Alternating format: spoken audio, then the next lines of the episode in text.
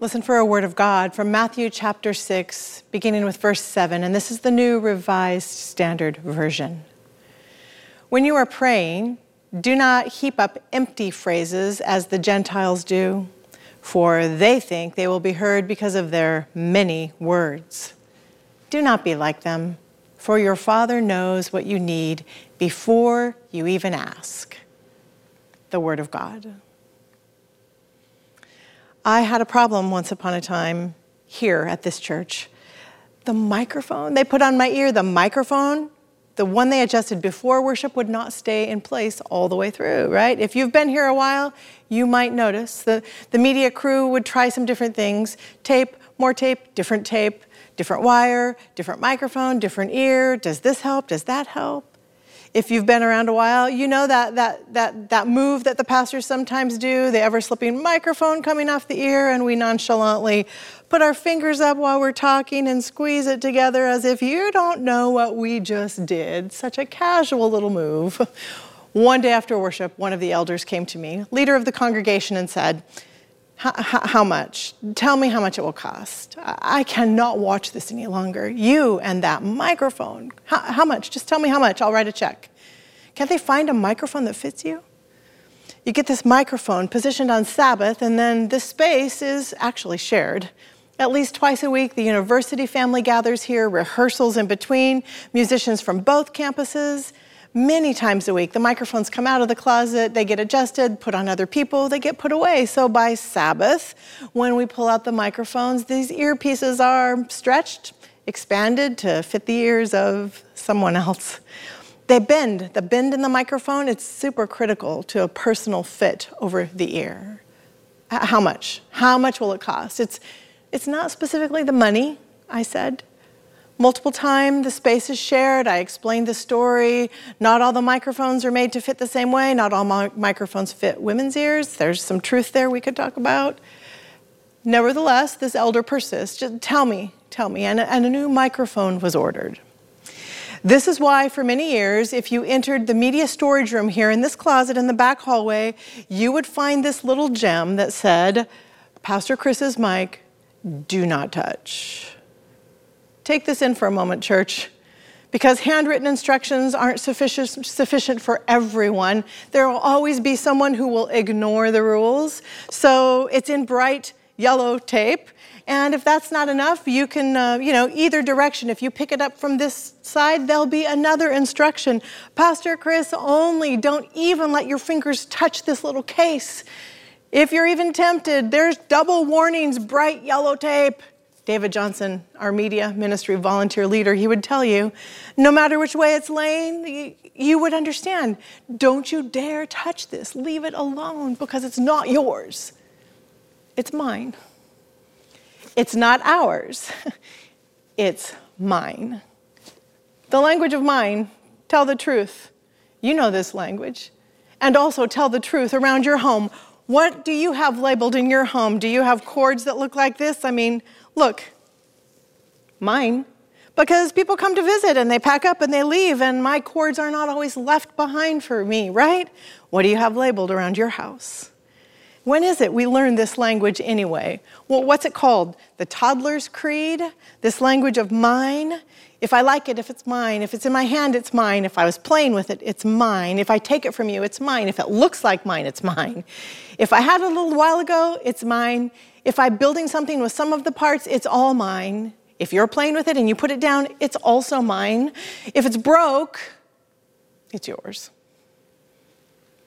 As we begin to learn we're separate individuals, the concept of possession and boundaries develop, and very important, the idea of agency, yes. Me and mine from the earliest ages specifically means not you and not yours.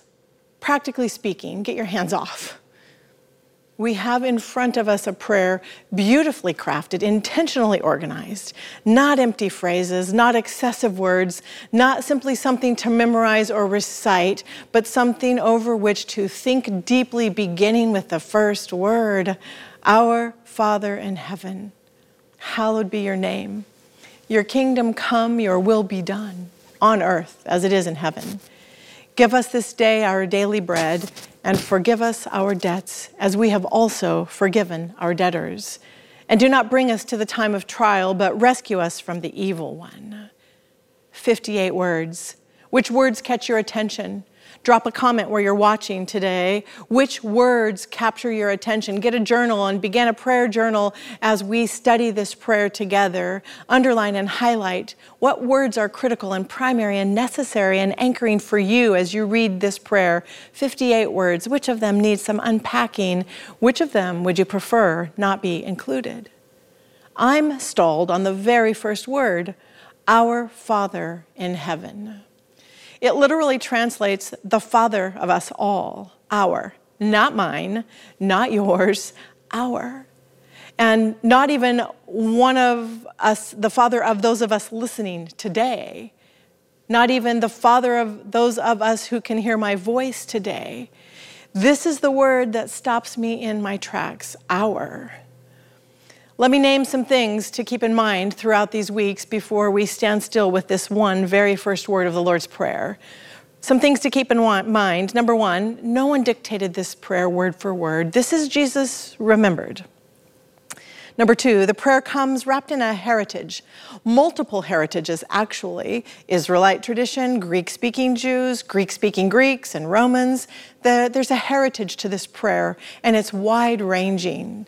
Ideas about deities and humans and how they interact. We inherit our ideas about God, including our prayers. Someone taught you how to pray. What prayers did you inherit? What language did you inherit? People taught me how to pray at home, and my grandparents, probably my grandmother, is where I the line, and make us fit for heaven someday. I learned prayers from home and school and church and social circles. That's my prayer heritage. The Lord's Prayer has a heritage too. Number three, Christian disciples pray this prayer, but what makes it a Christian prayer? Because it's in the Bible? Think about our Christian faith for a moment and all that is central to us, right? Jesus, born of a virgin, the cross, the empty tomb, the resurrection, the centrality of the scriptures, the Sabbath, a literal second coming, the great doctrines of God and human nature and the Trinity, and we could keep going. So much that is central to the Christian faith is not mentioned in the one prayer Jesus teaches us to pray. What are the implications? This is prayed by Christians, but what makes it a Christian prayer? Number four, Jesus is Jew, a Jew, yet this is also not a Jewish prayer. Watch for the Jewish layers and thinking, however. Number five, the prayer is not like a psalm which cries out to God or the prophets who cry out for God. The prayer is somehow an intersection of something else. What is that something else? Number six, Matthew 6, Luke 11 record this prayer. Which version is earlier? Which version is more accurate? Which would have been closer to the way Jesus prayed. Which translation gets it right? Let's confer, confess this early on that only the King James Version carries that final doxology for yours is the kingdom and the power and the glory forever and ever. Amen. Only the King James and only the Gospel of Matthew. Right? I, I know all the KJV people are saying, mm hmm, see, this is why we read King James. And all the musicians are saying, that must be why that song, isn't it Albert Hay Malotte? Malotte? Um, you know, it gets difficult about around page five where that doxology takes off with full fingered chords that move so quickly. For thine is the kingdom and the power and the glory. Which version of this prayer is closer to what Jesus prayed? Keep these things in mind as we move the next weeks. This is Jesus remembered the prayer comes wrapped in a, with a heritage. What makes this a Christian prayer? What, how is this distinguished from a Jewish prayer? It's not a psalm or the prophets. What is it? And we have Matthew and Luke telling the story. If you've been listening carefully, especially during our shelter at home weeks early on, when we've prayed this prayer at the end of worship, you, you will know that I say it differently from week to week, and the media crew isn't quite sure what words to put on the screen until they hear what comes out of my mouth. Remember, this also happened to the scribes editing so long ago. They adjust the written words sometimes to match what they hear people saying and reciting, and we're not troubled by this. This is truly what makes our Bible our Bible. This is truly what makes it more stunning for me that God allows humans into the process of telling God's story. Hold these ideas over the next weeks. And now come back with me to that very beginning of the prayer Our Father in heaven. Jesus does not haphazardly speak of God as ours. This is the one and only time Jesus speaks of God as ours. In fact, the only place in the Gospels where Jesus directs his disciples to speak of God as the God of us all. The God of us all? Usually, when our Father is referenced by Gospel storytellers, they mean one of the patriarchs like our father Abraham or our father Jacob, our father David. The Apostle Paul refers to God as our Father, but not Jesus. This is not Jesus' usual language. It's a bit of an anomaly, which is why I pause. Remember the scene on resurrection morning when Mary and Jesus are together? This is in the Gospel of John. And Jesus says to Mary, Stop holding on to me. I'm going to your Father and my Father. That's about as close as Jesus gets to describing God as belonging to more than one or two of us. Why not simply say to Mary in that moment, Stop holding on to me, I'm going to our Father? He doesn't. Does it matter so much? Sitting on a hillside that day in Matthew's gospel, Jesus instructs the disciple with crowds listening in, and he gives them a prayer that is so much larger than what the disciples could or would ask to pray. Why not teach them to pray to your Father and mine in that moment? Or why not teach them to pray to the Father of those of you willing to follow me? Or the Father of those with religious loyalties who actually believe in a God? Or to the Father of those of us who really long for God to solve the human crisis? Why not teach the disciples to pray to the Father of us who take Scripture seriously, or the Father of us who treat people by the Golden Rule? The Father of the Christian faith I'm about, about to act out. The first word out of Jesus' mouth is this declaration that God is not the God of me and mine, and God is, God is, in fact, the God of ours, the Father of us all. We're a community of siblings. It's not our human nature that binds us, friends, it's our divine birthright. It's not human nature, divine adoption. It's not human nature, it's divine lineage. We're bound together because we're children of the Holy One. So we must address our prayer to the heavenly parent of us all. How different this prayer sounds if it begins with simply father or parent or heavenly parent. Drop the plural communal pronoun our. Some of us pray our private prayers this way Dear God, dear Father, Abba, Father. That's all right. Jesus insists in this prayer, however, that his students address God as the God of us all. The toddler creed is real, and here is the pushback. This is not the God of me and mine, this is the God of us all. I sent my brother a text message on Sunday during the football game, right? There's a football game. The Cowboys are playing the Seahawks. I sent my brother a message. Please tell me, please tell me when the home team is playing that you root for the Hawks, right? See, my father taught my brother to love the Dallas Cowboys. I never understood this. We're from the Northwest. Why do you cheer from a team from Texas? My brother would always tell me it's an American team. The Dallas Cowboys represent America. So I sent my brother a message. Please tell me when these two teams are playing today that you are cheering for the home team. Of course, he answers me back quickly. Of course, sis. Absolutely. I knew who my team is. And also, you and I may differ on politics, but we'll always be together with our teams. And we can chuckle and raise an eyebrow and exit the conversation in love. I remember years ago listening to my daughter when a basketball game was going on, and I heard her explaining to her friends, Oh, it's my mom who taught us to be haters. and everyone laughed. You know, we cheer against a basketball team, and everyone laughed it off, and we wore our red and black and white jerseys, and I sat there saying, Did, did I? Did, did I teach them that? Did I teach them that only me and mine? One step from me and mine is to teach hate to give. We shrug it off and we kind of go back to eating our snacks and we drop the conversation, drawing lines and sides and boundaries. I've been curious about this for years, actually. The Homestead Act in this country is passed in 1862 the Homestead Act meant you could have land if you were willing to live on it. You could have 160 acres, by the way. Move into a neighborhood, put your stake down, put your fence up, and call it your own. And within 60 years, Americans had gobbled up 80 million acres, had gobbled up so much land that Native Americans were actually forced to go live somewhere else. And maybe that's the birth of neighborhoods and neighborhood zoning and regulations and policies for who's allowed to purchase land and belong. No wonder kids learn early how to decide who sits at a lunch table. It used to be if you served in the nation, in this nation as a civil servant in the House or the Senate, you left the office and you went to a boarding house close by and you took your shared supper meal around a table and you laughed and told stories. You knew the names of your colleagues' family members. You would retire and have after dinner drinks in the room next door. You would tell jokes and go to family celebrations. You would laugh and cry together. You'd get up the next day, return to the nation's capital, and become the civil servant for this country again and do the work of the people. There's a book on my shelf from years ago that explained this to me. I've never forgotten the big sort. We live in a country clustered with like minded people for the past four decades, more like. We live in a zip codes with people who think like you and value what you value and share lifestyles and beliefs. This is not the red and blue states map from the year about 2000. No, no. Zip codes and communities and neighborhoods and street by street now so that people somehow cluster with those who are very similar to them and have a difficult time understanding people who live two zip codes away.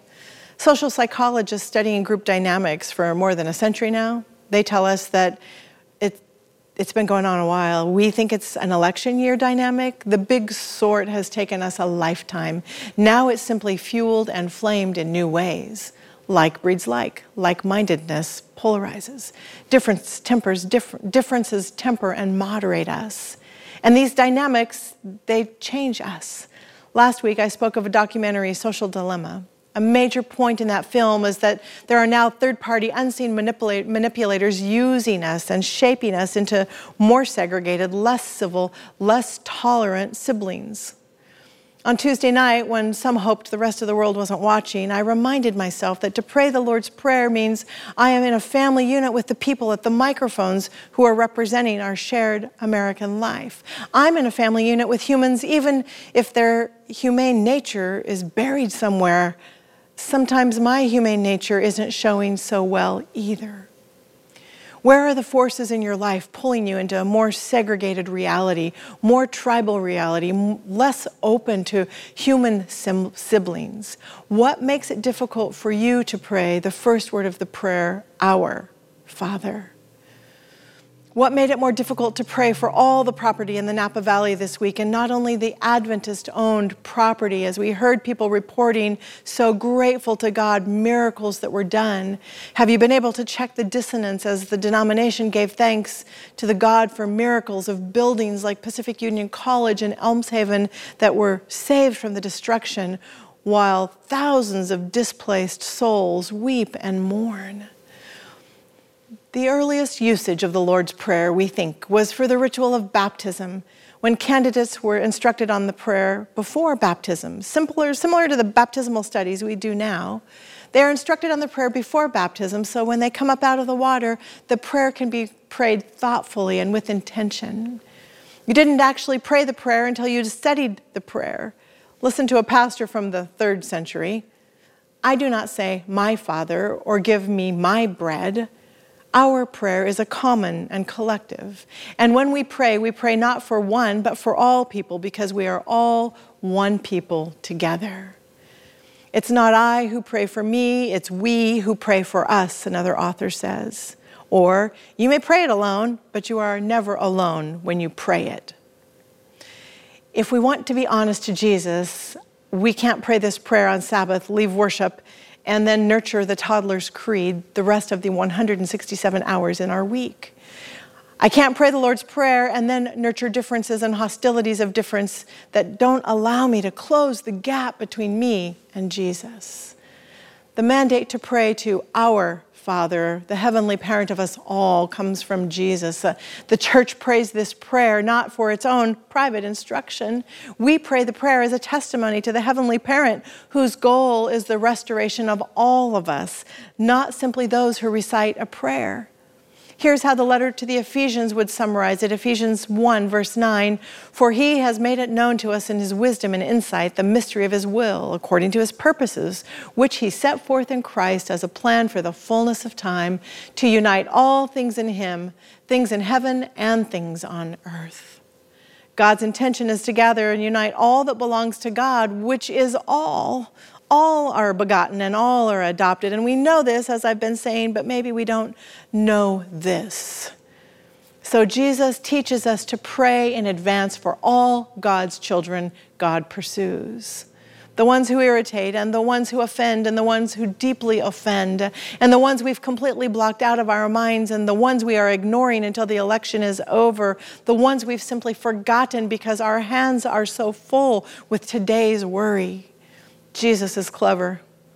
I'm going to give you a prayer you can't even pray without also naming every human sibling in one word our if I want to be honest to Jesus, the most basic question I might need to ask myself is where did I learn to be against human siblings? And how do I unlearn this? How do I unlearn monogrammed, initialed, labeled, separated lives? How do I unlearn primary loyalties of this world?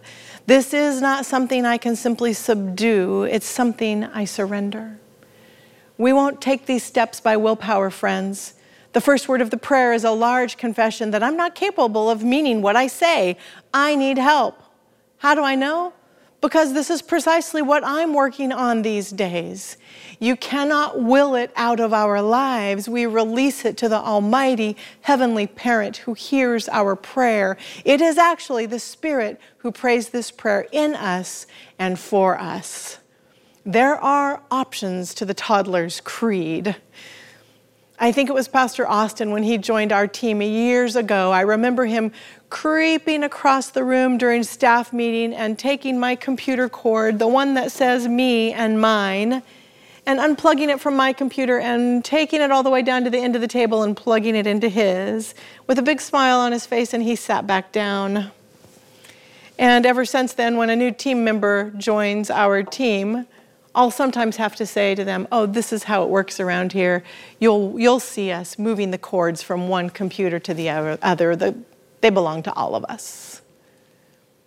What are the ways we unlearn the toddler's creed?